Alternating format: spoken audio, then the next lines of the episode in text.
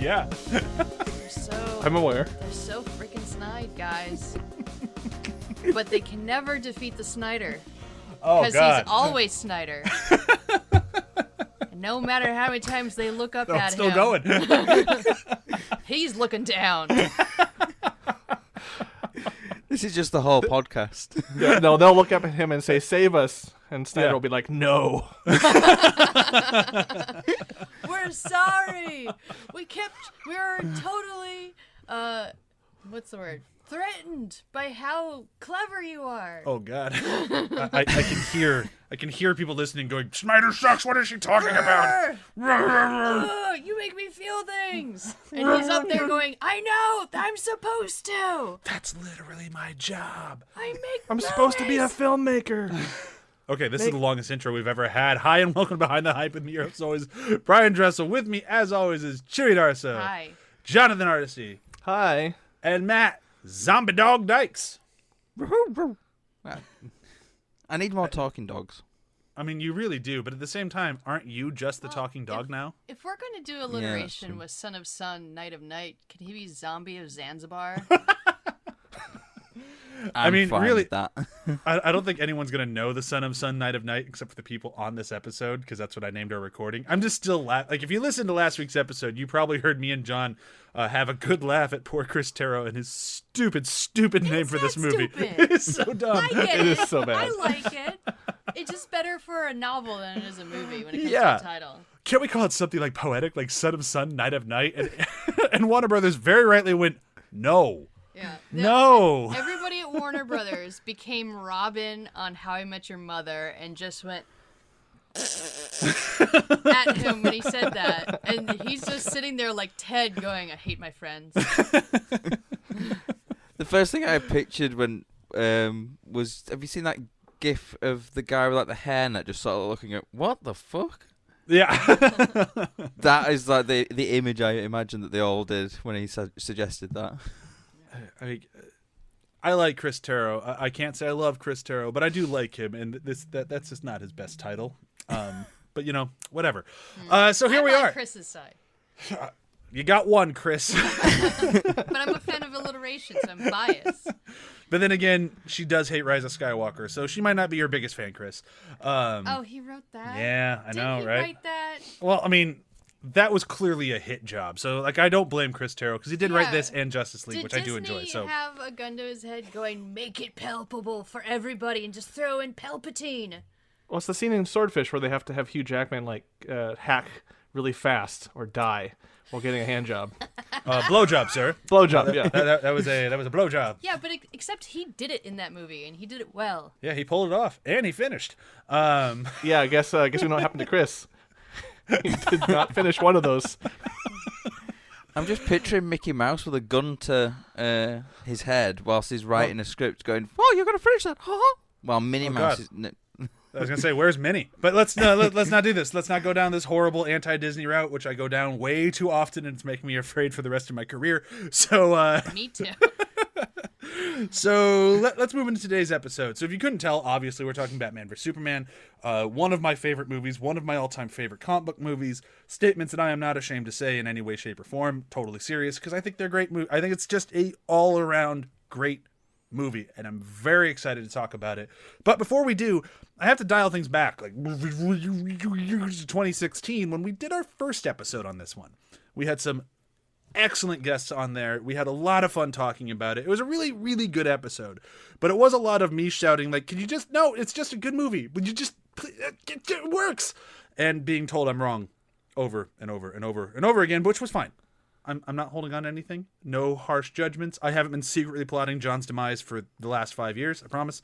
Oh shit. Um, There'll be a but there knock was on the something I wanted to bring minute. up, and, and I want to get your guys' opinion on this because I thought it was fascinating at the time, but I mostly just kind of moved past it. Uh, when I decided to do the episode on Batman vs Superman way back when in 2016. I immediately went like, I'm not going to do the theatrical version because fuck it, we're going to do the Ultimate Edition because I just watched it and holy fuck is it better! And I was so excited about it. And three different people, get this, three different people told me that's cheating. what? Cheating. right? And there's a larger conversation here that's probably not for today, but who knows, uh, about that John and I keep going back and forth to, which is the internet's reaction and fandom's reaction at large to Zack Snyder. When I said I was going to do the superior version of the film, the reaction was I was cheating so that I could be meaner to it. So that I could be nicer to it. They wanted me to be meaner to it. And I'm just You like, know? Two words that just kills that argument. Dead. Blade Runner.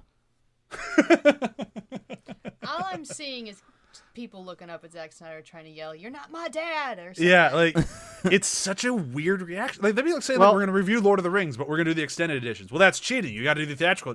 What? What? We all know what the real editions of Lord of the Rings are, and they're four hours long, except for Return of the King, which is like five hours long.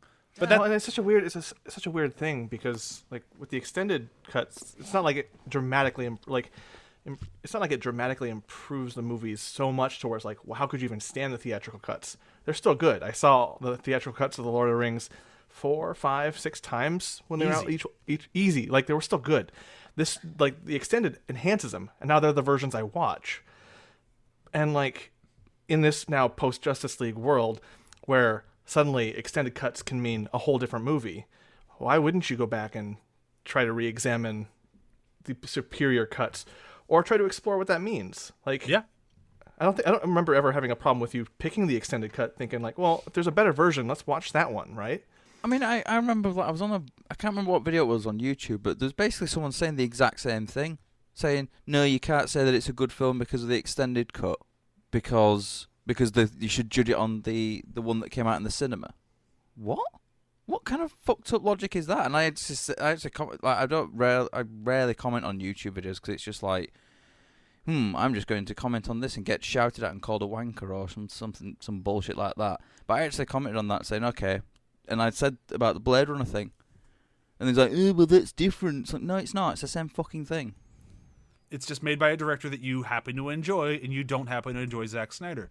And I'm, I'm not. We did not start this month, and I'm not even attempting to accomplish this month to make people Snyder fans. Like that's not what we're out here to do. If you don't like his movies, they don't work for you. That makes sense.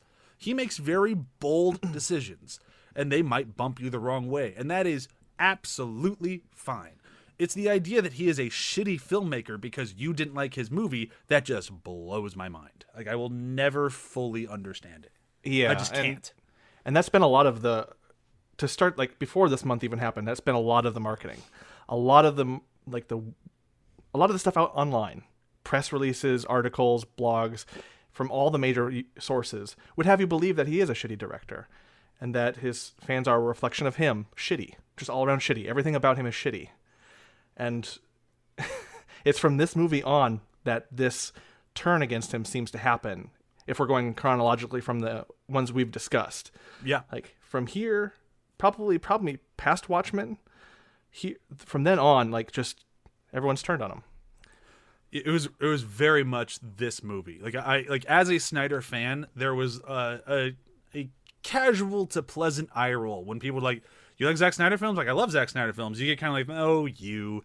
Uh, but after this movie, it was I, I would tell people I liked BVS, and they would immediately negate my opinion. Like, "Oh, well, then you don't know anything about movies." And there's something so weird about BVS that it was like the lightning rod that really created uh, a large portion of the community that that that has gotten so negative. And I'm not saying it's the first, and it's definitely not the biggest, but it's one of them. So I kind of want to spend today diving into this movie, talking about what works, what doesn't work, because there are it's a fucking three and a half hour movie or a three hour movie. There are things that don't work. I'm not gonna lie.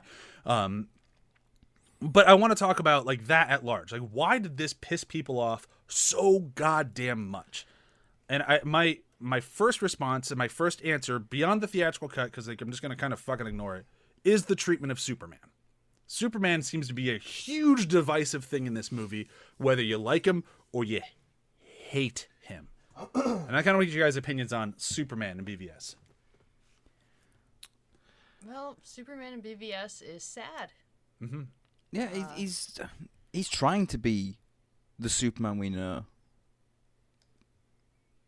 Yeah, he's trying to be a Superman that we know in the world we currently live in, which is it's- Yeah, that we we we really like hating people. Yeah. like we really enjoy it. Particularly I mean, there's people there's that line that, that um, sorry, I was gonna say people love to hate people that are particularly a symbol of everything they're not. yeah.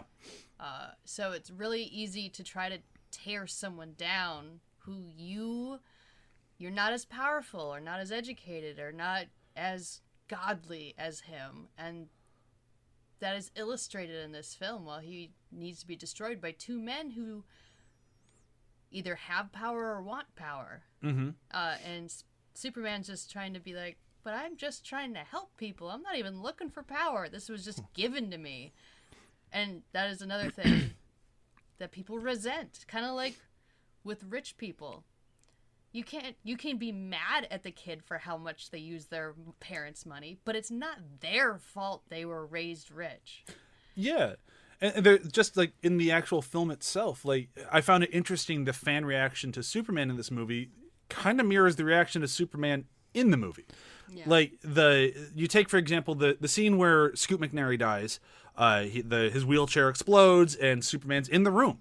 And he didn't know that obviously he didn't know the bomb was there as a lead line uh, wheelchair. Uh, a thing they left out of the theatrical cut. Huge fucking plot point to leave out of the theatrical cut there, guys. Um but the so he didn't see it the world it blows up and the world's like well superman was there why didn't he save everybody and then you look at fans are like well, superman was there why didn't he save everybody and it's like so the movie worked yeah. you, you, you just said the movie worked I mean, Well, there's and- there's and I- that. wonder.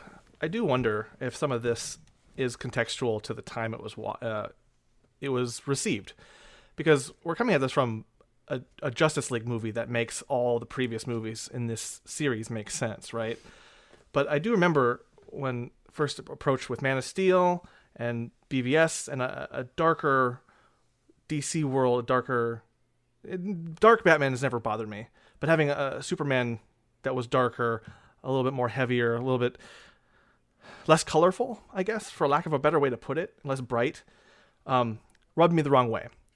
And I think we were coming off of, you know, the Dark Knight, the Nolan thing where it was like, let's make it darker, more grounded, more realistic, more harder. And there was kind of this, for me, it was an issue when I first watched it of just, okay, yeah, Batman is so dour. He's, you know, he's the he's the darkness, and Superman's also the darkness. Like there was kind of this this vibe going on with it where it wasn't quite we weren't quite sure. I wasn't quite sure of a vision for this. Like where was this going? Because it kind of seemed like with the theatrical cut, with the way the announcements were going, and the way with Warner's doing their thing, it was like, well, they're just trying to a make a Justice League thing happen, but also not giving Superman his due. And when I saw the theater cut, it was like, okay, Superman's in this movie, but where is he? he just fights at the end, and then you kind of forget about Clark and forget about all this stuff, and so then I got wrapped up in that and the narrative around it, Yeah, and just the complicated history of like going from Man of versus Man of Man of Steel to having Batman in this, and then it was dealing with heavier issues. And I was like, okay, you're kind of where are you going with this? And I've kind of also over time fallen out with um, uh, Frank Miller, uh, who did like 300 and things like that. So there was like this darker edge that was very unpopular for me. And I, I feel like that's maybe where some people are were at with it, and there's lingering elements of that coming into it even now, which I've had to come at it from a different direction watching it this time. I mean, I can say that I was really pig-headed when I first saw this film. I went into the cinema. you No, I'm no no that, Shut that up. doesn't sound like you fuck off. The zombie dog was pigheaded. no eh, Because you I went. really walked I'd in a s- theater with a pig on his head. oh oh I, I didn't understand okay all right now it makes sense go ahead. He ahead was Matt. oinking the whole movie. How could he enjoy it? It was, yeah, it was very annoying. um, no, it was because I, I went, I saw Man of Steel, and I just, I had the same sort of reaction to to it that a lot of people had. It was like, you know, they're just destroying all this thing. There's the, you know, they're, they're killing all these people, and you know, like Superman is is basically creating this mass amount of destruction. And it's like it seems to be there's no sort of repercussions of that. And I just think I went into it like basically no matter what how good the film was gonna be, I was gonna hate it. Like, and I only saw the theatrical for years up until like you know when the Snyder cut came out and everyone was like raving about it, and I thought, well, I best watch it, and I may as, I should probably watch the ultimate cut of uh, Batman v Superman and, and you know see see what that was about. And the only thing that I can explain is like the reason why I hated it is because just pigheadedness of like you just absolute stubbornness of like you know I don't like Zack Snyder. He's not a very good director. I thought Man of Steel was you know it's too dark. You know Superman's supposed to be this bright shining beacon of hope, and he's just so he's basically like Batman. He's all miserable, and I need to go back and watch Man of Steel again to be honest because I think having you know the, all the framing and everything of like what's come afterwards I think they were already they were setting up this because like the opening scene, well, not the opening scene, the the scene after the opening uh, of in Batman vs Superman, we see something we very rarely see in comic book movies, and we which is we see the the regular people on the ground whilst these epic battles are going on. You know, you can see Superman flying around, crashing into buildings, at like, but we see it as a as an observer, as a spectator, and it's it's an it's a point of view that we never see really. And I think that they intentionally had him create all this carnage and devastation at the end of Man of Steel to address it in Batman versus Superman.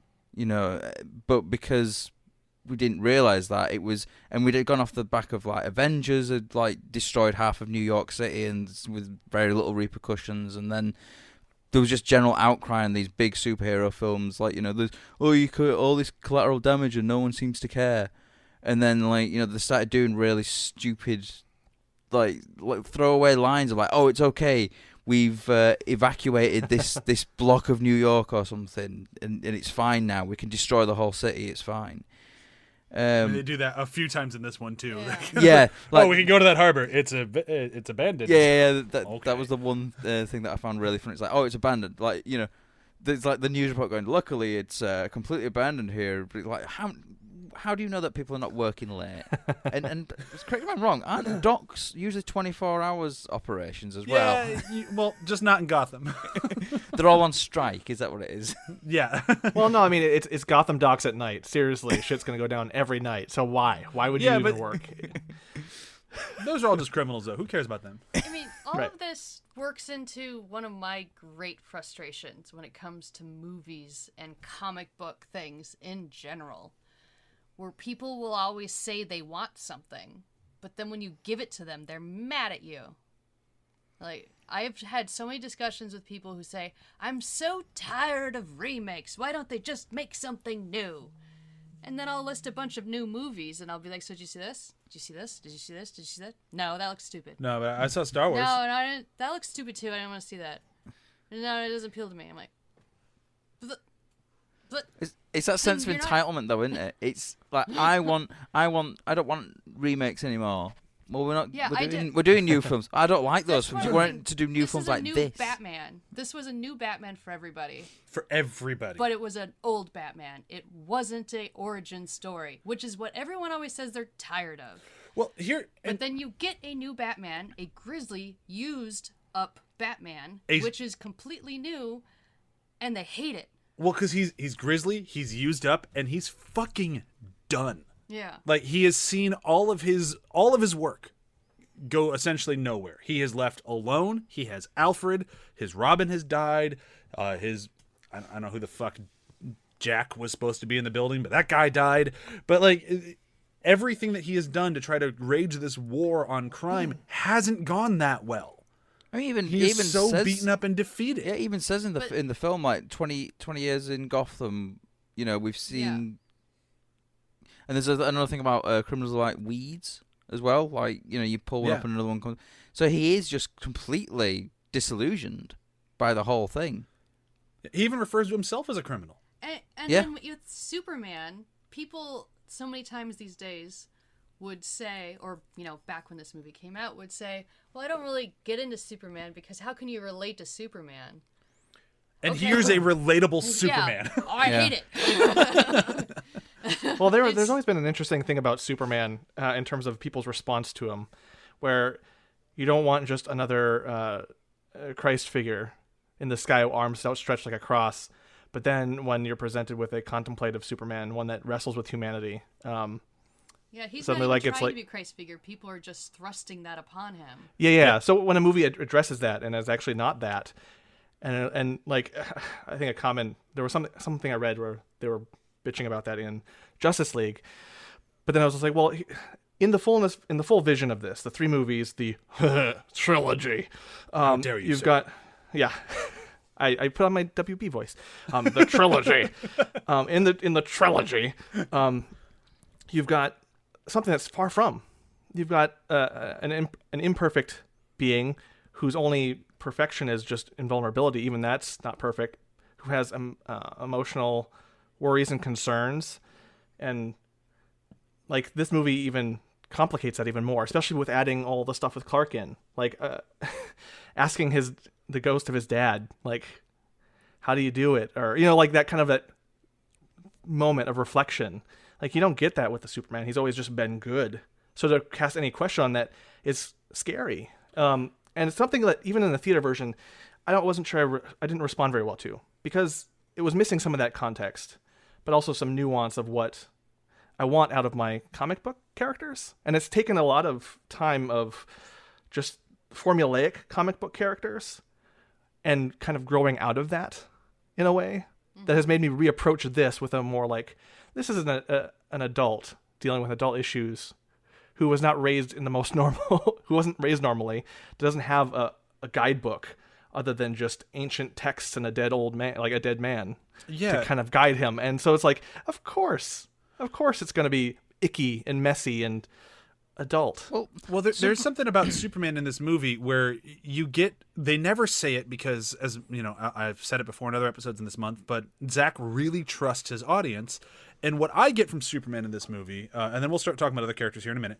Um, but what I get from Superman in this movie is that he is a man who wants to be able to help everyone, but is aware that he can't help everyone. And how can he only help one person if that means two other people are dying? and he is constantly trying to juggle that in his head like how am i supposed to help everybody like america wants me to be the american superhero because i'm from america but that would negate the rest of the world that also needs my help i can't be everywhere at once how am i going to do this you see that in henry cavill's face throughout almost the entire film he is literally carrying the weight of the world on his shoulders as superman would but he doesn't know how to do it. He had no one to teach him how to do it. I love, love the version of Superman that is good through and through, knows what he's doing. That version of Superman is great. It's awesome. That doesn't mean that this version of Superman isn't also great and awesome. It's a totally different thing to sink your teeth into. This is a this is a comic book character. This is a comic book being written by a different writer. Things are going to be a little bit different, but that doesn't mean the characters aren't the same. Yeah. You've got that whole montage sequence. I'd say montage. I don't know if it's technically a montage, but it's um, it's just after the uh, the Day of the Dead thing, and you've got all those talking heads talking about Superman.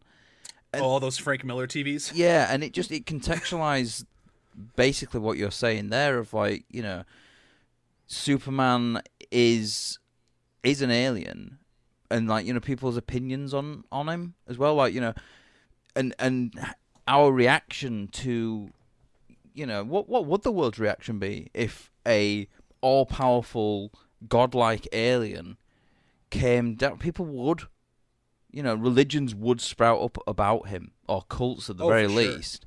You know, and you know, I think it's the Neil deGrasse Tyson thing. Uh, what he says really sort of like sums it up really well. I think where he's basically saying about throughout history, humanity has kept finding ourselves less and less important in the grand scheme of things. You know, we're not the center of the universe. We are not really designed because of Darwin evolution. We are, you know, we are a ha- happy accident. And now when and then when Superman comes along, we're not even, you know, the important, the most important, or the most evolved being on our own planet. You know, because Yeah. there's Superman there and there's the whole conversation with the senator as well, where that um, the guy saying to her, you know, could would you want to say to someone Superman could have helped you, but we didn't think it was appropriate, or however whatever he actually says uh, to the center, and and then there's the the question of you know should there be a Superman, and she just says there is, and yeah, it just it really contextualized that whole thing of you know he is just trying to save people and do good, but people are putting um you know our laws on his actions. So there's that one guy who says that every action's a political action in the world. Not to Superman, it's not. Yeah, Superman is there to help people. Yeah. Full stop. That's it. I so mean, in that philosophy, you get back down to the gritty bare bonesness of man, of humanity, yeah. uh, on our constant desire to assert control over our environment. Yeah. And whenever, generally, universally, whenever man can't do that, man, woman, whatever, um, they try to destroy the object. Yeah. Yeah. So- and then here it's illustrated here. They're like, we gotta destroy Batman, or not Batman. Batman. needs Batman's to to destroy, destroy Superman. Oh yeah, and he, he does his damnedest. He Um, tries. Let, us actually talk a little bit of bats. Uh, Batman came onto the scene to a, a gargantuan windfall of no Ben Affleck as Batman, mother Right. of God. I'm And gonna- now fast forward to 2021, and people are like, "Can we please give Ben Affleck his Batman movie? Just give him his Batman movie." I just. First, I said this at the time. dating Jennifer Lopez just ruined him for everybody. It really did. I don't under. He made that stupid movie. I never even saw that movie. Jersey Girl. No, get jiggly. Call it Jiggly. Just call it Jiggly. So much better. What is Getting jiggly with it. Jiggly. Jilly. Yeah. And he never really recovered in a lot of people's eyes. No. And Even, like winning like. Oh, and Daredevil. Yeah, there's also a rough one. Was but that like he's an about the Academy same Award time, nominated guy think? now. He's an Academy Award winning writer for for uh, what was that? Good Will Hunting. Like he- this guy has chops, but still, him as Batman, people blew the fuck up. Mm-hmm. I was like, I'll watch it. Well, this is the thing, right? I, and I remember saying this at the time because I was still feeling a bit positive, even though I was still being Mr. Negative after Man of Steel. Like, oh, DC movies are shit. Um, but if you go back through history, or at least film history anyway, and look at all the actors who were cast as Batman, Michael Keaton. Yeah. Oh, he's going to be the worst Batman ever. He's going to be the, he's going to be shit. Fucking great Batman. You know, Christian Bale. Oh, what what's this guy? You know, you know, I comparatively from he's- he's Newsies? not What the great, fuck? But yeah, but look, do you, do you know one of the peop, the Batman who people didn't have an issue with? George Clooney. That's true. I was like, yeah, this guy will be great. Oops. Yeah. It's the hair. I'll fully admit it's the hair. And you're like, George Clooney, that hair carries you everywhere. Even in uh, ER when he had the Caesar cut. We all make mistakes in our life. His acting got him through that one. But you're you, Matt, you're spot on. I never even thought about it like that. Like, because it's one of those things where I still know people who hate Ben Affleck's Batman, and I'm like, in Did you watch in my the movie? Humble opinion, yeah, in in my dude, humble opinion, I Ben said- Affleck is the best Bruce Wayne slash Batman we've ever had. I'm I not had saying we'll ever tell have, me- but so far, yes, I told you how I had a guy uh, at catering once at work to call me a fucking idiot. yeah. Like, oh, I like Ben I Affleck's said- Batman. You're a fucking idiot. Like, Yeah. Jesus. He ended up getting fired off our show later because he was a he was not agreeable. no, really, the we're guy who called you a fucking idiot because you like an actor. I didn't turn him in, so I just wonder what he said to the person that did. It's it's been the response to Batman uh, has always been interesting to me, just because I- I've generally never subscribed to the like, oh, so and so actor, oh great, what are we in for? Um, and I don't know, just coming off of, I think maybe it's because of the frequency of Batman's. We've I've had Yeah. we've been inundated with so many Batmans. I remember back in the day, my my thing was like, ugh, more Batman. It was more of like just the character in general. I was fatigued on the character because I had just come off of at least two out of the three Arkham games, a bunch of uh, cartoons and comics, and just like, okay, I've had, I, I, I feel like I got Batman. This, this make like, I'm good. And then there was even more. So coming into it in the beginning, it was all like, oh my goodness. So it was never about the actor so much as just fatigue of Batman in general. So I wonder if people, I feel like there might be that in, involved. in That- some of the response. That might be the top- actual like top of the other reasons. The Yeah. same with being a different type of Batman. Well, that's the other thing is Yeah. like this is the most comic book accurate Batman. I, I will stand by that statement, uh, feet firmly planted in the mud, because like he legitimately feels, moves, acts, talks like a comic book character. Like this guy, like like when you see him fighting, like, especially when he's fighting Doomsday at the end of the movie, like it doesn't help that he does freeze frame a few comic covers every now and then, but like he he moves like Batman from the comics. Yeah. Like he is there. He is way out of his league, but he's not moving. Like that is Batman. That is Batman looking at a god in the face and going, I can dodge it. He does. yeah, unlike Brock, he actually does. and then he picks up his little gun and goes pew pew pew. It's it's always the way though, Yeah. isn't it? With um with Batman, there's always these things of like, oh, who wins in a fight? Batman versus Thor, and it's like you are literally putting a god up against a guy, you know, a a, a rich kid with a lot of toys. Exactly, he's rich. That's his super. He even says that in this. In movie, Justice right? Yeah, League. Justice League. He says it's a flash. League. Yeah. What's your superpower? I'm rich. Which, which Yeah, has been a no, so- joke. Like it's been a joke throughout all time when people talk about superheroes. Like, well, what is Batman's super superpower? Like, well, he's rich. He's got all the money to buy these and build these um, pieces of technology. And the, I love how they. I know um, that'll be a discussion for next week, but I do like how they actually point that out in in one of the films. Like, you know, yeah, my superpower is that I'm rich. Yeah. Yeah. You know what would be really Uh, funny and- is if Jeff Bezos has a Batman suit that he likes to wear around Jeff the Bezos house. is Lex Luthor. We all saw him in his mech suit. Yeah. But he No, he probably is- sees himself as a Batman. well, yeah, everyone sees themselves as the hero in their own story, but we know he's Lex Luthor. Yeah, he Right, even looks like Lex Luthor. I mean, he kind of does. Well, and it's interesting coming back to Batman backward in all this, just because now we're in a post like Arkham Knight game world, and we've had some time to settle on what Ben Affleck was doing with this Batman, and having the, you know, for better or worse, the conclusion to this Batman thing in Justice League, having that context really helped, and I, I think his journey in this movie, with the next movie, is very compelling especially when you have stuff like he his introduction to what life is like is his parents died so you have to force you know you use force to make your reality to where next week we'll be we'll be talking about a batman who says you got to have faith alfred He also says, "I will fucking kill you." So let's you Yeah. know, let's let the haters Yeah. get their little uh, spoonful of sugar there. Well, for God- Um, it says it well, says but- but also, fuck in I this mean- film. To be honest, you just don't hear him. Like in that yeah, it's, opening, it's just in muted. You clearly see it though. Yeah, in that opening Yeah. scene when he's driving around the thing, you see him mouth fuck, and it's like, yeah, Yeah. yeah, there's two aliens raging a war above their city. I I would say fuck too. I'd probably say it a few times. I'd say it way more Um, than than a, than a few times. I'd, I'd just be running and going fuck, fuck, fuck, fuck, fuck. By the way, his hair there is amazing. And I love his pants.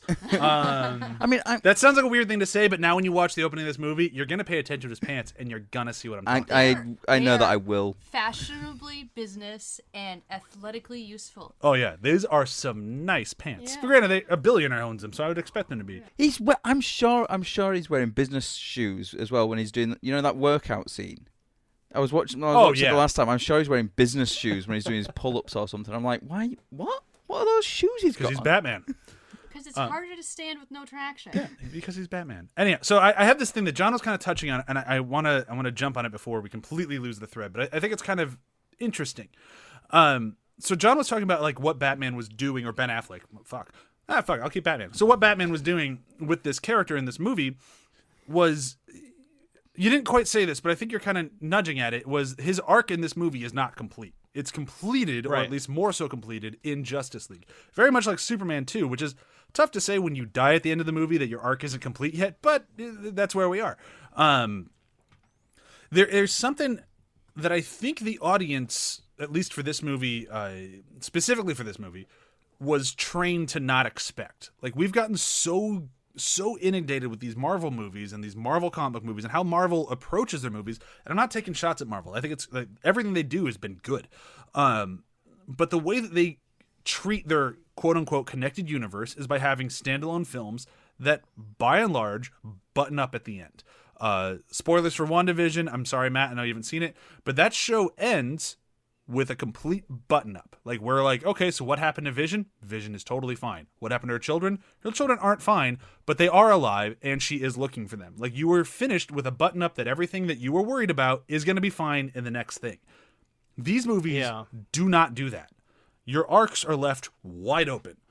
And there could be something in that that really kind of bumped people. Like when Zack Snyder said that from Man of Steel to the end of Justice League 3 was a five movie arc, I think what people thought would be like a thematic arc or maybe a story that took over those things, but you'd still get standalone movies in there. And although you do get standalone movies, your characters do not here.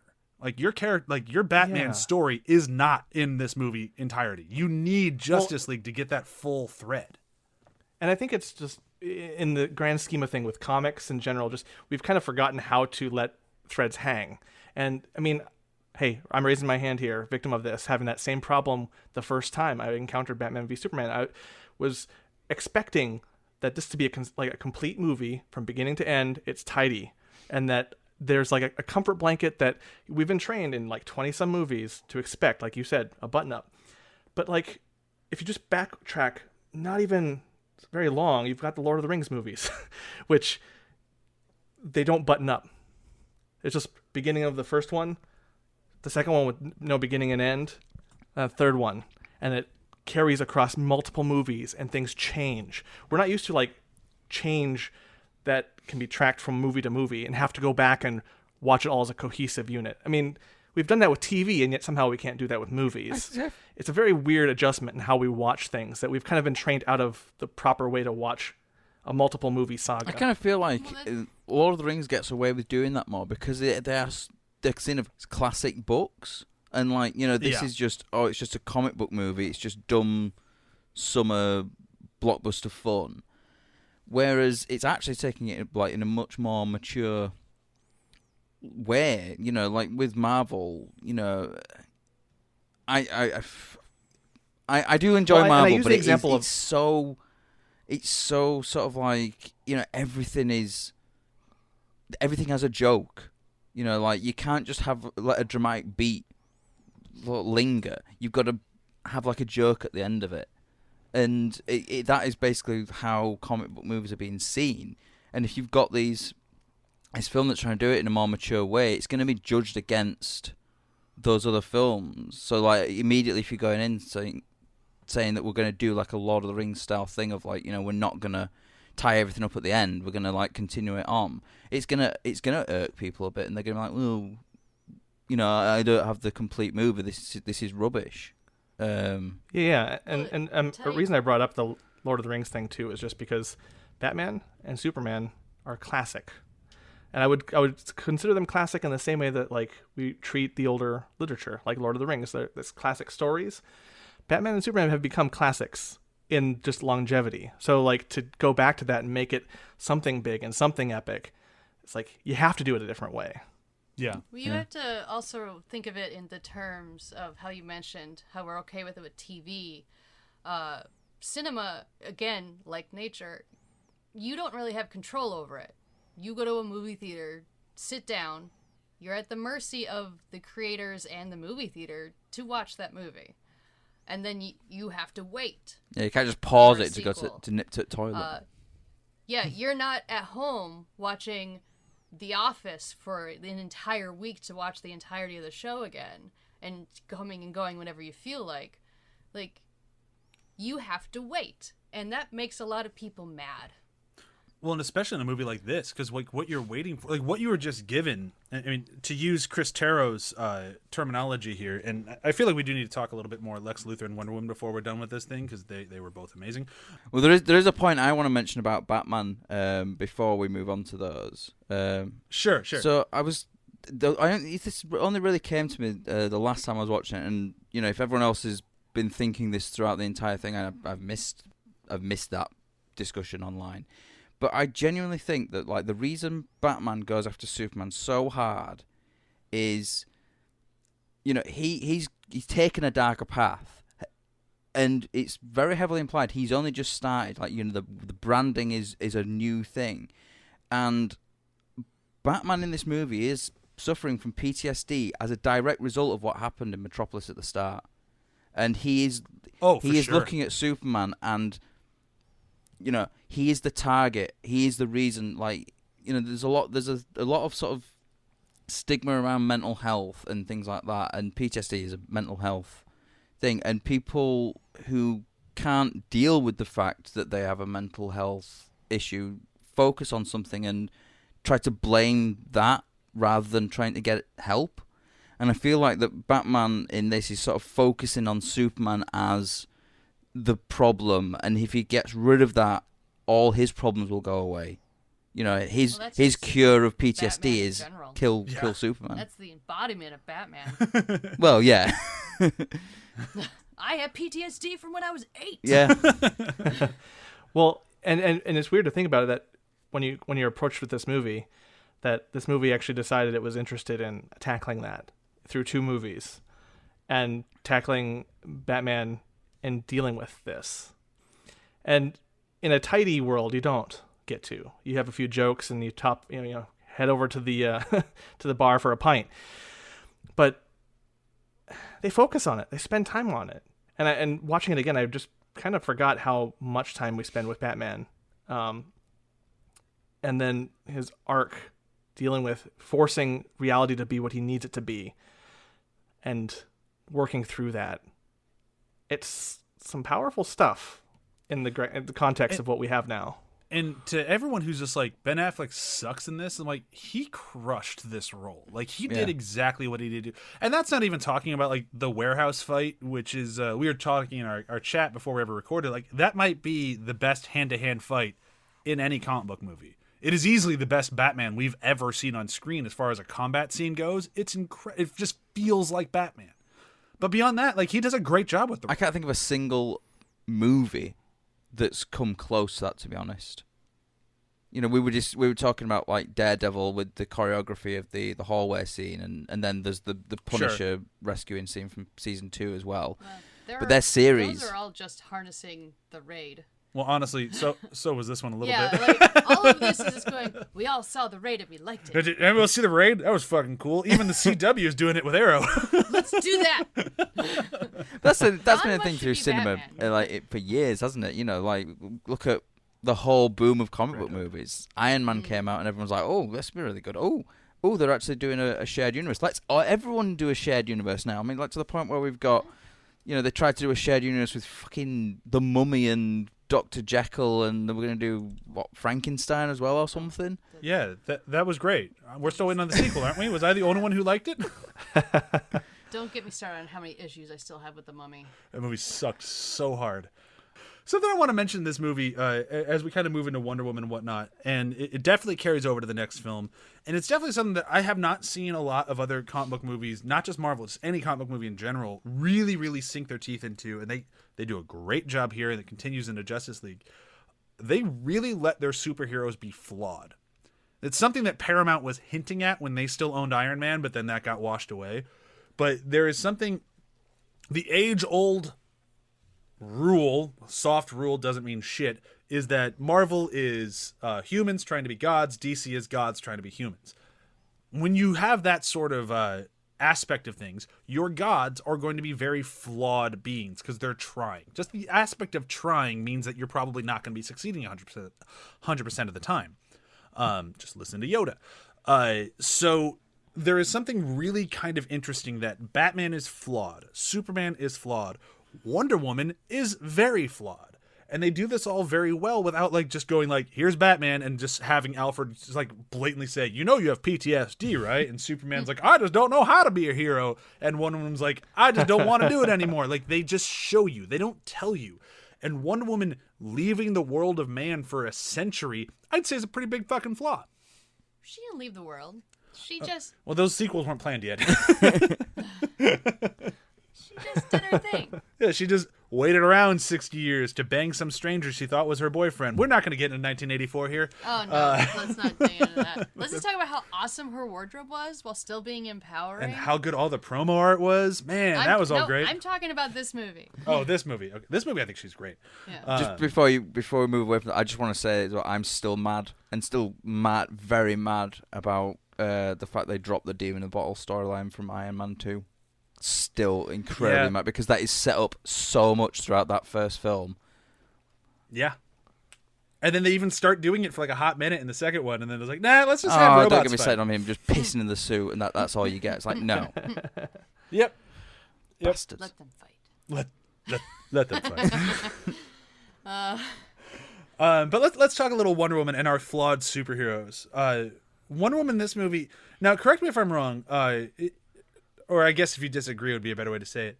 If Wonder Woman hadn't been spoiled with Doomsday and everyone well before the movie ever came out, which to me just said like Warner Brothers was terrified no one was going to see this movie. Like, look, Wonder Woman, please come see this. if that hadn't been spoiled, would anyone else been going? So that's Selina Kyle. Yes, I would definitely have been. Uh, I don't think so. Because you only see her interact with Batman. If you saw her interact with Superman ever, I'd be like, oh, then it's Wonder Woman. She, But if you only see her slink around Batman, I'm like, that, that's Selina Kyle. We're getting Catwoman in this. Cool. and she's doing very sort of thiefy stuff as well. You know, Yeah. she is. She does come across very much like a Catwoman character, and even like knowing that she's Wonder Woman, I still, I still feel like they were they were aiming to make the It felt like audience feel like she is Catwoman. I, I think it was intentionally. Um, I could be wrong here. I'd be loving to like hit up uh, Zack on Vero. Like, were you trying to make us think this was Catwoman, and then Wonder Brothers just spoiled it for everyone? It could it, it could be a mislead, but I like looking at it from the perspective of okay, so Wonder Woman is not an active participant in the last hundred years, but she's been watching. Yeah. Uh, so that's how I feel about her in this movie. Like she's a very powerful woman. She knows how powerful she is. She doesn't need anyone to tell her. No. So she's just keeping tabs. And then See- she ends up at this party where you have three of the most powerful men in the world.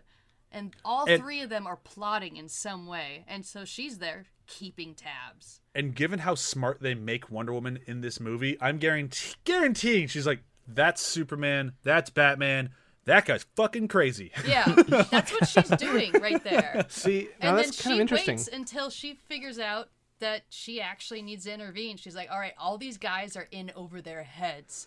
I need to go help them. yeah. Well, because yeah, I mean, I- I'm actually kind of interested in you saying that now that I've been, you you've made me think back here. Uh, how dare you? But just the presentation of her as a character, because yeah, if we didn't know anything about Wonder Woman coming in, I don't know if I would have had any inkling that a Wonder Woman character was going to be included. I mean, I guess I've been far enough away from a Batman and a Superman to not necessarily associate that that you'd uh, naturally have to bring in Wonder Woman. Like I've been far enough away, right?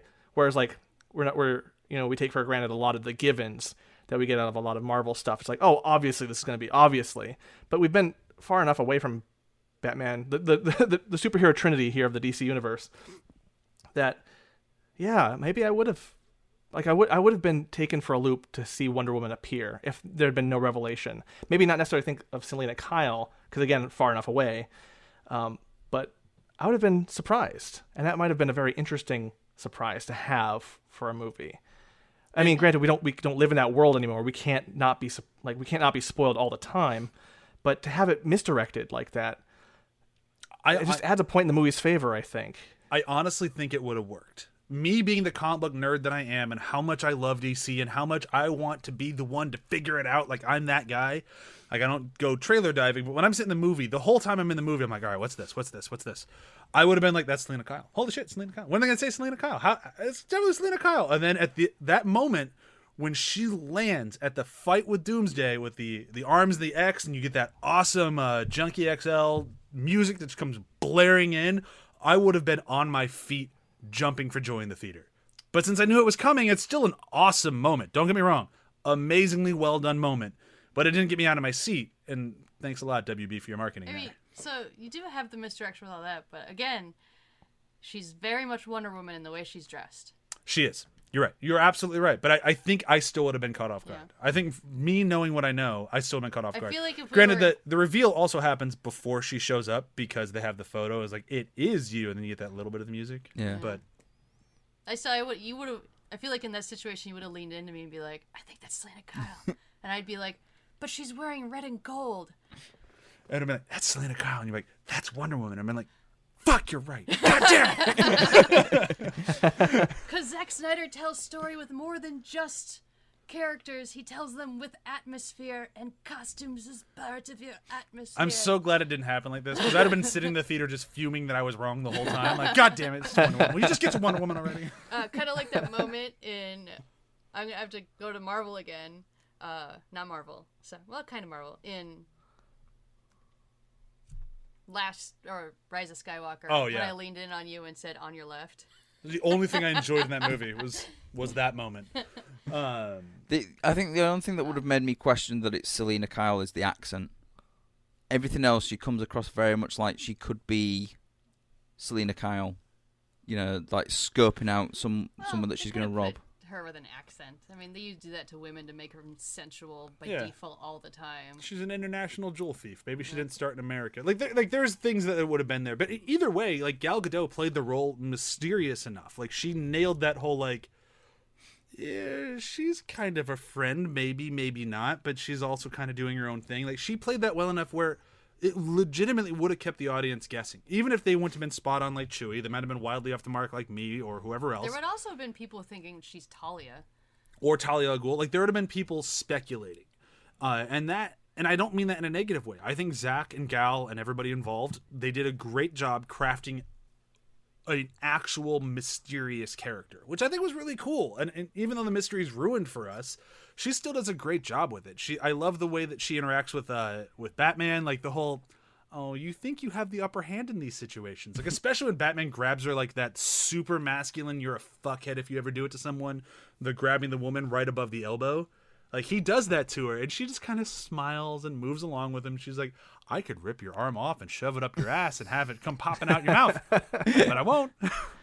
I do remember that line of dialogue in this cut. Yeah.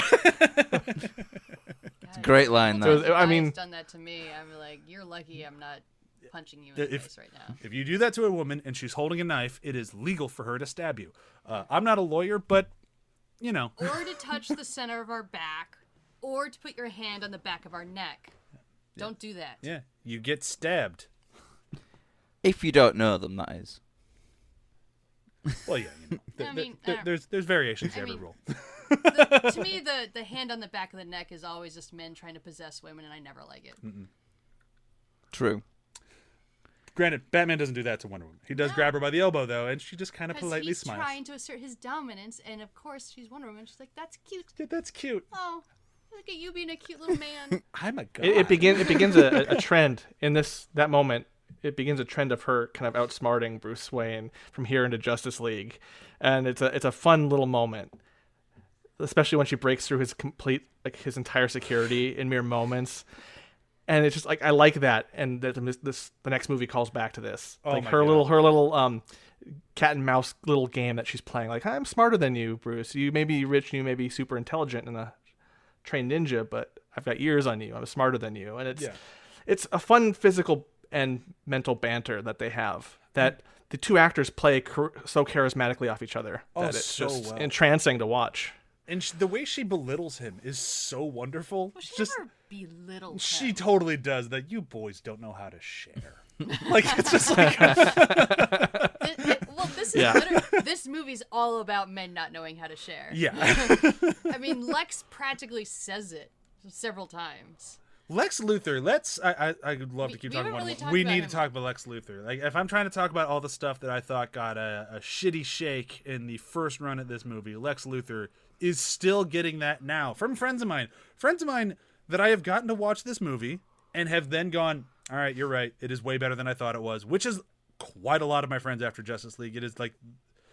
It's been good for me. Um, Vindication. Oh, it's it's the amount of people that have called me or texted me be like, nope, it's good. It's just been like it's like an emotional shower every time. It's just so good. Anyhow, they still most of those people are like, man, that is so much better than you said it was. Jesse Eisenberg still sucks. Again, it's something new that they didn't. That they they wanted something new, but they didn't want it that kind of new. Yeah, they wanted like the Jon Cryer from Supergirl version of new. And don't get me wrong, Or they just wanted John they wanted the Gene Supergirl Hackman was thing. phenomenal. He he was great, but it was a very classical take on Lex. This is not a classical take on Lex Luthor at all. But this is a new Lex Luthor. This is a millennial Lex Luthor. This Yeah. isn't a baby boomer. I already shaved my head Lex Luthor. See, I, I, I genuinely believe that the classic Lex Luthor is his dad. You know, his dad was called Lex Luthor as well. It's very quick, but there's that that conversation where um, he's talking with the senators about, oh no no no, the the company's named after dad, not me. That was just a thing that he told um, rich old ladies to, to to get money, like write checks for Lex. So they're both called Lex Luthor. He's Lex Luthor Jr. So the people who are complaining about he's not the classic Lex Luthor. Your classic Lex Luthor is his dad. He's just you know he's born into this, and he's probably still out there somewhere because he's he's not said to be dead. He just disappeared. and he has massive daddy issues. Yeah. So he Oh, goes yeah. he goes along with them so well because his daddy issues again like he has his dad on a pedestal. His dad was his god essentially. He's what you kind of feel from it. And his dad instilled all this ideas of heaven and hell, power, no power, how to rule the world essentially into his son. And he's both of the things that these other two men aren't. Lex Luthor is not the richest man. Bruce Wayne is the richest man, so Yep. he hates him. Uh, and he doesn't have the physical prowess of Superman, so he hates him. So he, what does he do? He takes the two effigies, not I don't know, effigies are the right term. Just the symbols of everything that he's not, even though he should be, because he is white, young, and has lots of money and power, but will never be at their equals, and tries to negate them by making them fight. Not just make him fight, make one of them kill the other one. Yeah. So then, therefore, pushing himself up the food chain, and he fails. So therefore, he goes to the highest food chain in his space. And there, there's also something Well, that he, we, he we- fails, but oh, go ahead. Uh, I was going to say there's something we touched on the first time we reviewed this that I wanted to circle back. He he does show that he is an act. Yeah. The Lex Luthor, the the millennial like jokey guy, is an act. Yeah. because he drops it a few times. Every time he drops it, there is Lex Luthor, and that's when it's like, oh wow, this guy is doing backflips in this role. Like when you see him, just with the center, like the scene everybody makes fun of, where uh, he shoves the Jolly Rancher in the guy's mouth. That is intimidation 101. Like this guy, like he's jokey, he's playing basketball, and people show up. He's like, oh, you know, my dad was Lex, and and then when he finally gets this guy cornered, he's like, all right, so what do you want? All the jokes are gone. He is dead-eyed, in like locked into him. Like you are going to listen to me now. Like the amount of switch is great. When everyone's like, the switch isn't there, I'm like, then you didn't. You made up your mind before you watched the character. Yeah. Yeah. And th- people had an issue with him having hair. It's like, I'm sorry, Gene Hackman had hair throughout that entire first Superman film. Yes, there were wigs. Yeah. But, you know, he still has a head of hair. Like, it just felt like people were just Like picking I, I saw that complaint too, and it They don't, as far as I rem- know, my limited knowledge of prison and jail is they don't shave your head when you go into it. Ah, it's Blackgate. Whatever Blackgate does, who knows? Yeah, but I, I did want to draw out, like in our whole conversation with Lex, and people seem to dismiss him because either they don't like Jesse Eisenberg, or they just don't like what this movie does to subvert their expectations on him. But uh, this struck me as watching while I was watching it this past time. He's good at what he does. He he's a good villain. He, he, and I say that because he's almost successful. He almost wins. We, we mentioned that he fails, but he almost doesn't. And it's fascinating watching his moves because he's almost one step ahead of everybody. And it's kind of funny when we're, we're trying to compare this, you know, to the other Batman v Superman movie that Marvel did, um, where they've got a villain trying to pit heroes against each other and be super smart. That movie tells you that he's smart. This one showed us that Yeah. Lex was smart. And watching it again, I came to really like him on screen because he was putting the heroes on their toes. He was putting fire to them, and he was outsmarted. He outsmarted them until the very end. Like had had he had his druthers, it would have Superman be dead. Yeah, and just the sheer joy that you get in a villain pulling off their role. It's something you don't see outside of the Joker in like in any comic book movie. But when he throws Lois Lane off the building and Superman shows up, he is as happy as a kid at Christmas. All of his plans have been paying off, and just that, whoa, we have problems up here. Like it's just, he is exploding with joy of how much he was able to pull off. Because he thinks he has the power now. Yeah. Well, because Yeah, he has he has backups for his backups. he know like he is planning for his own eventual failure with Doomsday. Like he knows that like uh yeah, I'm putting Batman up against Superman, but let's be honest, it's Batman and Superman. They might still figure a way out of this. I got to have a backup plan. like It's like, And, well, and it's, it's just the type of evil where he schemes. That's what he is. He schemes. He's always scheming. Yeah. He can't. He doesn't know how to stop scheming because if you stop scheming, if you stop being paranoid, you're gonna lose your power. yeah. It's it's hinted throughout that uh, he knows that Batman is Bruce Wayne as well because he's been manipulating Batman into hating Superman even more. Like you know, with the choice of his um, patsy of um, I forget the character's name, but Scoot McNairy, and the stuff that is written on those checks that are returned. You know, you let your family die. It's all it's all about you know pushing him further and further pushing uh, Bruce Wayne further and further to the, towards the edge, basically, where he will he's going to go off and try and kill Superman, and you know it's all about that manipulation, and you don't because the audience is not spoon fed it. They just don't see it. You know, they don't see the fact that actually it's very well planned out. I mean, people say, "Oh, well, just just happens to be there." No, it was actually planned that that would happen. It's not like Civil War, for example, where you know the villain's plan working literally hinges on the fact that Iron Man will show up at a certain point. I mean, that's the big difference with Zack Snyder is what Brian has said and what we've said for many a year on ATH and behind the hype and stuff. Uh, he's not a spoon feed director. No, he He trusts his audience. He assumes you're smart enough to understand that this really smart villain's been scheming, and he shows you parts of the scheme, but you have to try to put the rest of it together or just accept it. Like, and for some reason, so many people have a hard time with that. Yeah, like the because I've said it many times. Zack trusts his audience almost to a fault. Like part of the reason why I think a lot of people don't like his movies is because it requires participation, and that, I don't mean that in a negative way. I'm not trying to sound like I'm, I'm holier than thou. I'm just saying that sometimes his movies take more work than you would expect when you're watching fucking Batman and Superman, just fisticuffs. Yeah. He's not. He's making a comic book movie, but he's not making a popcorn comic book movie. No, just like Frank Miller was writing a comic book, and he just wasn't he wasn't just writing a comic book with The Dark Knight Returns, which is if you didn't know, this is a heavily influenced for this movie, like down to the costumes, the fight, a lot of it is straight out of Dark Knight Returns. He was a huge grand scope story there. That wasn't for kids. No. Like that that wasn't ever intended. Absolutely not. Just like this one. is. And the, yeah, that's a lot. That's something that general audiences always struggle with. Yeah. Like we even have people in our lives that whenever we start talking about comic book stuff, roll their eyes and be like, "You guys are still into that kid stuff?" It's like, guys, th- it's not just for kids. How do you still think that? How do people still think that? Video games Well, I think as it's well like get getting- the same the same treatment. You know, you, you mentioned to most adults that you play video games, they roll your eyes and go, "Oh God, what a child!" I've been like, you know, on dating profiles, there are literally things of like, you know, people say, "Nobody into video games. I don't want to be a mum to you" or something. It's like, what? Because I'm into video games, that automatically makes me a child? No. no, the fact that I'm a child makes me a child. God damn it. yeah, but it, but it's interesting that we, we we're, we're kind of in this avenue because I, I think it's gotten worse that we've not been able to really separate the medium from its origins in terms of its intended age group.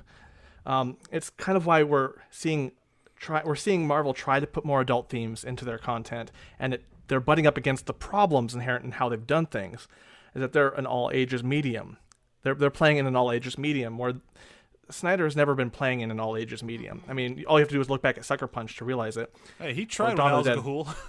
He tried with Al Ghul, but even then, you could there's some like you could see the strain there. Oh yeah, but it was especially a with dark kids movie.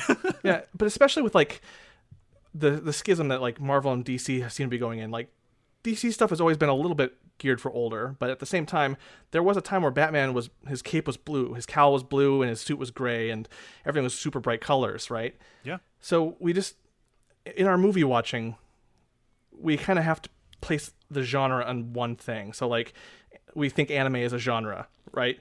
Um, we think comic book movies are one thing, a, a monolith of it's all going to be childish and goofy. And when we're presented with something that is not goofy, that is it can have humor in it but still be very adult, and we'll get into a lot of that with Justice League it's a hard thing to reconcile with, especially with this idea, this popular pop culture idea that the comic book movie has to be bright, sunshiny, uh, tidy, tied up in a nice little bow with a big event, like a, a theme park versus a, a deep psychological study of two flawed heroes. Do we think if this film would have been allowed to be rated R, people would have seen it in a different light? Because if you look at if you, if you Nah, look at I- like uh, how people reacted to Logan, you know that's R rated, and you're going to go, oh, it's a very mature take on We know superheroes. plenty of people that hate that movie. Yeah, I know so many people that hate Logan, but like the Well, people- I, I just. I think at this point, I, think that the tipping point right now with Zack Snyder, I don't think it would have mattered right now as in 2016. I don't think it mattered what quality, what rating, what anything came out with this thing. People were primed to hate it. They were so ready to hate it because so many people didn't like Man of Steel. Which I still don't get. Like the only problem for me in Man of Steel is the pacing's a little wonky, but otherwise I think the movie's great. Um, A lot of people like to say too much Lois. I mean, my problem with this movie is there's not enough Lois. Amy Adams is so good, and fucking hell yeah to Zack Snyder. How many? Name one movie, one movie where the romantic lead of a woman is nearly a decade older than the man. Find me one.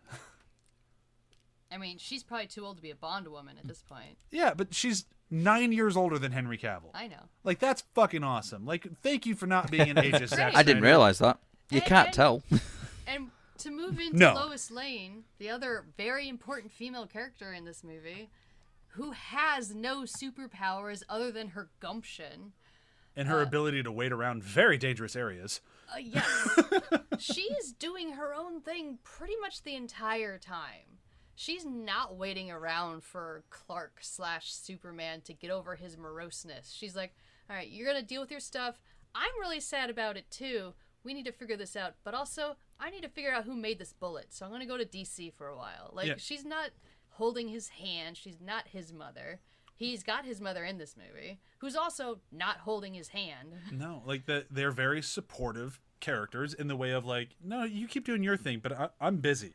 Yeah. Like, and that is perfect Lois Lane. I, I, think Amy Adams really shined as Lois Lane in Man of Steel, and then less so each movie past that. But that's because they started focusing more on the superheroes and less on her. I don't blame Amy Adams for that. I just don't no. think she had as much to do. But she still does a very good job in this movie. Like she, her last moment with Henry Cavill, where Henry Cavill's like, "I love you," and she's like, "Don't say goodbye." No, no, no, no, no, no, no, no. Like you feel every line mm-hmm. from her in that. Like yeah. she is so good in this.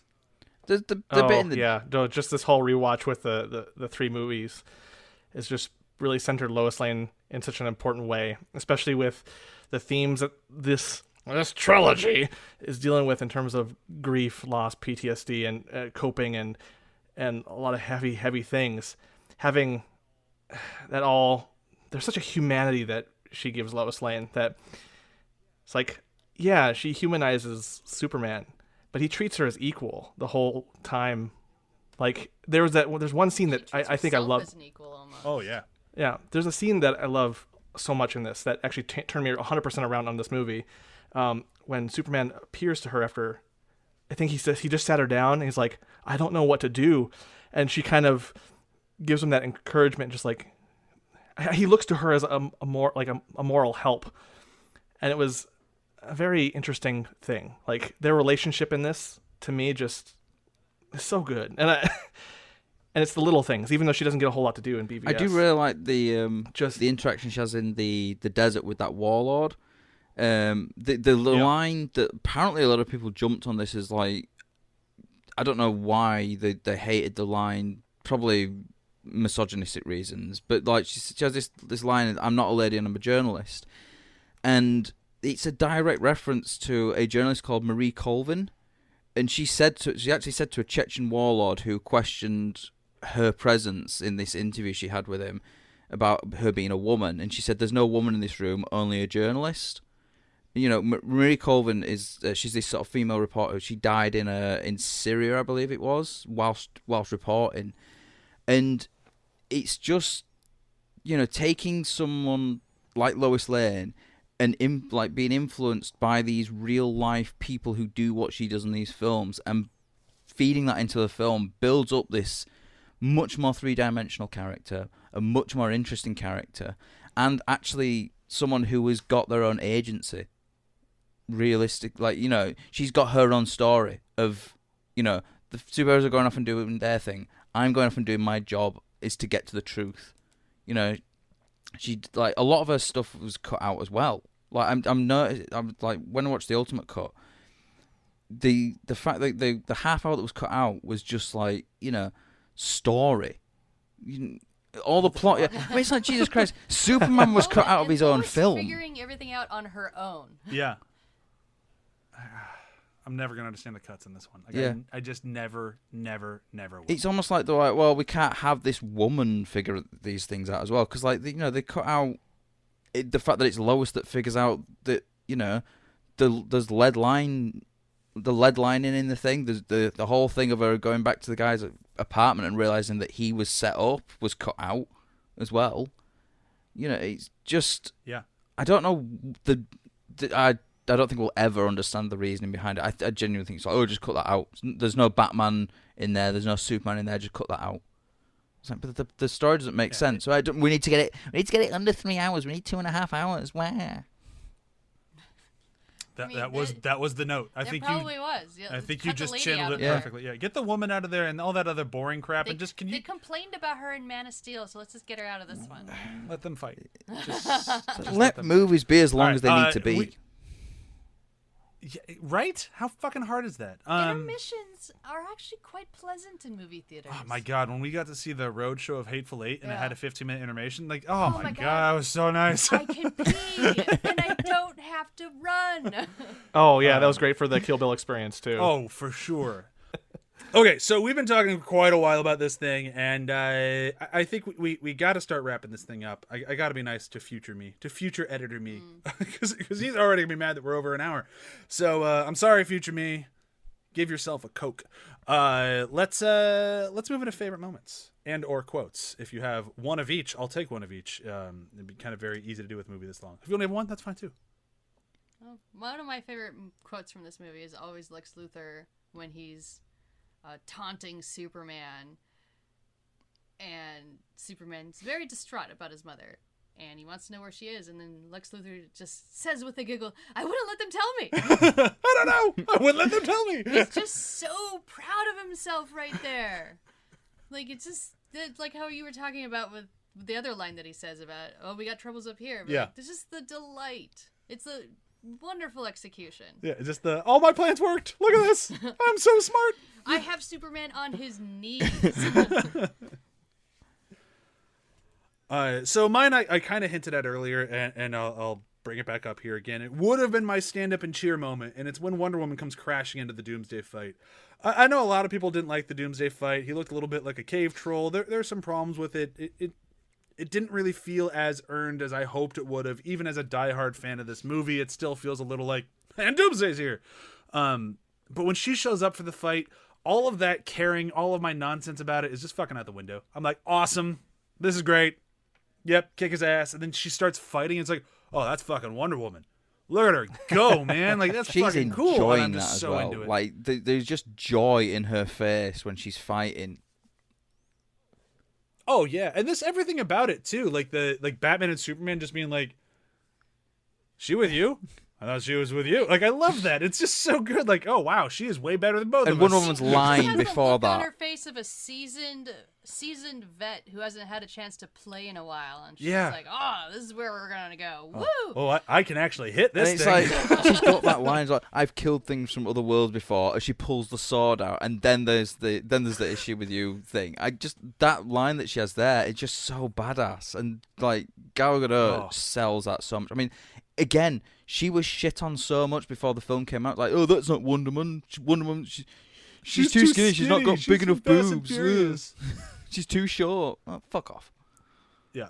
Within two seconds, like, oh wow, no, she's she's pretty kick ass. Like that was Sarah Connor levels awesome. Yeah. Uh, Matt, what about you? I've got a. I'll, I'll give you a favorite moment, and I will try to pick one quote because I've got just a, a I know myriad of quotes here. Um, most of them Alfred quotes.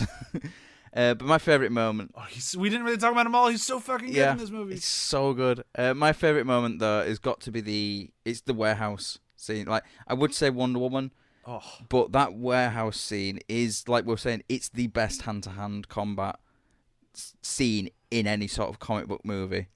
You know, I would say it's up there in any Hollywood movie as being like a best hand-to-hand combat scene.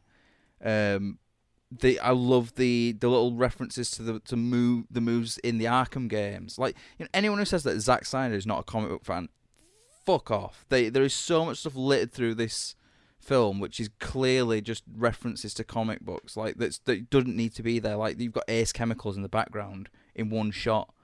I mean, you have Lex Luthor's uh, prisoner number Yep. is AC, and then the date the first action Well, it's AC comic it's AC out. Like, two zero I think, which is Action Comics twenty, and then the then the year that it came out. oh, it's jeez. it's crazy. um, but yeah, so that that whole warehouse scene, it's just so brutal. It's Batman being very brutal in the fight, but you've got you know all of the, the things like you've got the bit where the guy like shoots him in the back of the head with the gun like point blank, and he just gets mad. It's like, ah, you fucking bastard! Oh, gun and like just turns on and like beats the he crap gets out of him. He gets stabbed, and he gets mad and takes the knife out and stabs Yeah. the guy with. it. It's like he's Ow, so fuck you. good in that scene. Like I don't know how much of it was Ben Affleck. I'm guessing that it was like you know the the close-ups we see of him just like you know pulling the knife out and stabbing was Ben Affleck, and the rest of it was like a stuntman. But it's just the whole planning of it as well. You know the whole way the execution. I mean, um, you know he starts off on the floor below, blows out the the ground, and then goes up before everyone realizes. And they're all sh- they're all shooting downwards, and then he's actually above them and like you know throws all those charges on, which disables most of the guns. It's so good. I mean, it is just it's Oh yeah. Batman at his peak. He's so brutal. I I wish I were that good in Arkham Knight. oh God, yeah. if you could do like in Arkham Knight, being able to do all those in in sequence and not fuck up and like hit the wrong button, Jesus, that would be impressive. I, I for the Um, favorite quote, it's going to be so difficult because I can with the Alfred ones as well. You can either go comedic or really serious because he's just And they're all he's just so good in it. Matt's just really jonesing on the the British guy in this movie. I know the British guy likes the British guy. I mean, it's Jeremy Irons though. Big freaking surprise. I think uh, Jeremy Irons is the best Alfred we've we've we've had as well. Um, He might be the British best British guy. Uh, do, do you know who the worst one is? You- You ready for this? It's Michael Caine. yes, yes, it He's a fucking, fucking, is. shit Alfred. He really is. He's just playing Michael Caine. Like I, I, I was thinking about this the other day. I don't think I ought to be able to go back and watch the Nolan Batman films and enjoy them anywhere near as much anymore, because there's just I, I I did recently. I, I still and they, they still they, they're, they're still good. Well, the, yeah they're them still good. It's just it's not yeah. Alfred. But there's there's a lot of things not with it. I just think it just him doesn't. in the Batcave really doing anything. No, you know what Alfred doesn't do? I quit. Yeah. That's not Alfred. Sorry. Go so ahead. I'm, What, what I'm gonna go with um, it's the bit where Doomsday's sort of like out, and uh, Batman says, "What's happening out there, Alfred?" And Alfred just sort of takes a pause and goes, "How best to describe it?" it just it's such a good Uh. moment. It is just so well delivered as well. I just I love that. That was awesome. Uh, John, what about you? Uh, for the serious moment, I've got a, a funny quote and a serious moment. And the moment that I, I really liked was when uh, Clark goes up to the mountain, has a talk with Ghost Jonathan Kent, and just Jonathan Kent gives that story about moving the stream and drowning the other horses while he eats his hero cake. And it was just, it was a very good moment for me watching now having the fullness of this this the fullness of this trilogy going. It was just a very good moment and a very kind of emotional one too. That just ends on kind of a I miss you too, Dad." It was a very heavy and poignant and very emotional moment for me. It's a good one. But then on the flip side, yeah, very good. Uh, then the uh, the the funny one though is an Alfred one, which uh, we need to mention it because ever since the age of age of seven, you've been into the art of deception, like Mozart to the harpsichord. But you've never been too hot at lying to me, and I'm like, oh, that's that's a huge characterization right there and a quip, and I really thought that was a very juicy line. Yeah, like Mozart to the harpsichord. Like, at, what? Can you, thanks, Alfred. I have no idea what you mean by that. Granted, Bruce Wayne probably would. Listen to more music. I can't. I'm too busy being a bat. Like, that's why I'm always gonna love Nolan's Batman movies because he still has the best line ever when Alfred, quote unquote, Michael Caine, opens a window and he goes, "Ah, bats are nocturnal." That will Yeah. still make all of his Batman movies at least somewhat worthwhile. That movie's so good. I do I do love though that Um, I don't deserve you, Alfred. No, sir, you don't. And it's just he's so good. He's he's really he's just like he's an Alfred as well, who's just like oh for God's I I gave up on trying to trying to get him to change long ago, so I'm just going to be a bit bitchy and bitter at this point as well. The one one thing that you that I was ta- looking at while watching this movie, Brian brought up age things, and I was just like, well, how old would he have been? Uh, so when Bruce's parents died, uh, Alfred would have been roughly 21, 23, something like that. He- He'd be a little young to be taking care yeah, of. Like, and I'm like, what did he do to make the Waynes go you yeah, like I just got my job here, and now I'm raising a billionaire's child. for the rest of my life? this is me now. Yeah, 'cause it was 1981, wasn't it, that when they died? So, so it's what yeah, 40, no, 35 years to to 2000, uh, 2016. Well, I was let, looking let's at just the ages of the actors. yeah, we're going off. But okay, yeah. that, that's yeah, it's it's a little ridiculous. Um, but we, we got to do double features, and then we got to do plugs, and we got to say goodbye. We're already at like an hour and a half. I'm losing my mind. Um, so double features for BVS. No explanations. Just tell me what you're gonna watch with BVS. Chewy, what you watching? John, what you watching? Uh, I have to watch Justice League after this. I know it's the easy one, but like I can't not. And I had that same problem. I had to I had to sleep after watching this this movie. I was like, but I have to watch the next one. Like But I you have to. But I must. If not for the emotional catharsis. Like I was like, yeah, you really need to. And I know it's I know it's cheap. I know it's cheating, but I can't not watch the two of them together. I have a I mean, I can't physically do that as a, an adult parent, but you get it. I can't oh, not. I, oh, I get it. Uh, Chewy, what about you? Mean Girls. Oh God. Perfect. You want to watch a thing about men being super emotional and just going like, "Oh, we need to fight each other." Mean Girls. They're kind of being emotional and they're trying to fight each other, but you know, like Mean Girls. Mine is going to be. Uh, it might seem a little out there, but but since I'm not going to describe it, it is what it is. TMNT from 2007. Okay. All right. I could explain it. I could make it work, but I told myself I wouldn't. So Matt, what are you? What are you doing? Well, I was going to go with the same as John, but I'll throw some. Yeah, because every time I get, to, I- I- every time I get to the end of this, I always like. I actually sit through the end credits on this one every time I watch it because I just love the music. That's like the the film music itself so is brilliant, but I just always like you know the the tracks that they use on the end credits. So I just listen to it, and then at the moment, like the way I've got things like uh, set up is it, it goes straight on to Zack Snyder's Justice League. So then it's like I, I start watching like the first few. So I've seen that opening of Zack Snyder's Justice League more times than I've seen the actual film because it's then like I don't have four hours to watch. It's it's night. It's ten o'clock at night. I don't have four hours to watch this, but I really want to. So at some point I will like you know set aside seven hours and just watch them both back to back. Um, but to be a little bit different because that's already been chosen, I'll just go with um, the animated uh, Dark Knight Returns. Man, I, I wish I liked that movie as much as you did. I enjoy the animated Dark Knight Returns, but it's just not my favorite. I I'm don't not a huge fan of the Did I cast. see that one? Yeah, we watched it together. It's good. It's very good. I just I feel like it should. Be I think it's great, and it I think it's way better when you watch the deluxe version when it's the when the both both parts are just edited into one and you don't have that break in the middle. I, I guess I haven't watched it like that, so that you could be onto something there. Because I mean, I've read the book more times than I can count. I've even read, I've read all three of them. Two of them are great. One where Robin becomes the bad guy, and not like any Robin. It's Dick Grayson. He just goes nuts, and it's like, what am I reading? What what is that happening? strikes again This because doesn't I've heard any that that's pretty bad. Yeah. Yeah, Hmm. that one's not good. The third one, the one that we were talking about beforehand with Superman's daughter, that one's really good. But the second one, Hmm. skip it.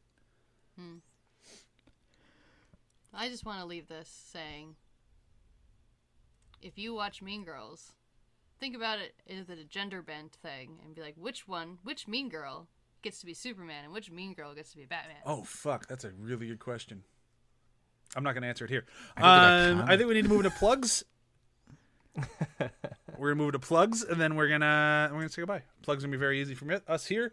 ATHpod.com for this and every other show at the ATH Network, including things like Binge Buddies, which is on a hiatus right now. Uh, Matt and I, and hopefully Joel or Graham, but definitely Matt and I will be back with uh, who, what, when, where, and why we do in the shadows, unless that title changes. But the show will still be what we do in the shadows, uh, and that will be in June. And I know I'm really excited for that. I believe Matt is too. Otherwise, he's just being really nice to me. No, I'm really excited. He's actually here, so he can explain if he's okay. Cool. I, Uh, I still think we should. usually I I, have to speak I for you. we should go with mine, which was uh, who, what, why, when we who, what, why, when, where we podcast in the shadows. But you know, I mean, it's still good, but who knows? We'll find out. The title could change. Uh, and then after that one, who knows what we're gonna do at Binge Buddies? I, I keep getting the feeling that we might do all the DC films, but who knows? We might, we might not. Harley Quinn. Um, oh, we really should do Harley Quinn. we It's so really should. Good. I would probably want to join for the Harley Quinn show because I'm rewatching that and just having a hoot, Is an absolute hoot. oh my god! Would you stop with the owl jokes? The owls a who was last week. uh, John, what you plugging? Oh, um, Stop You being know, I got mumbling.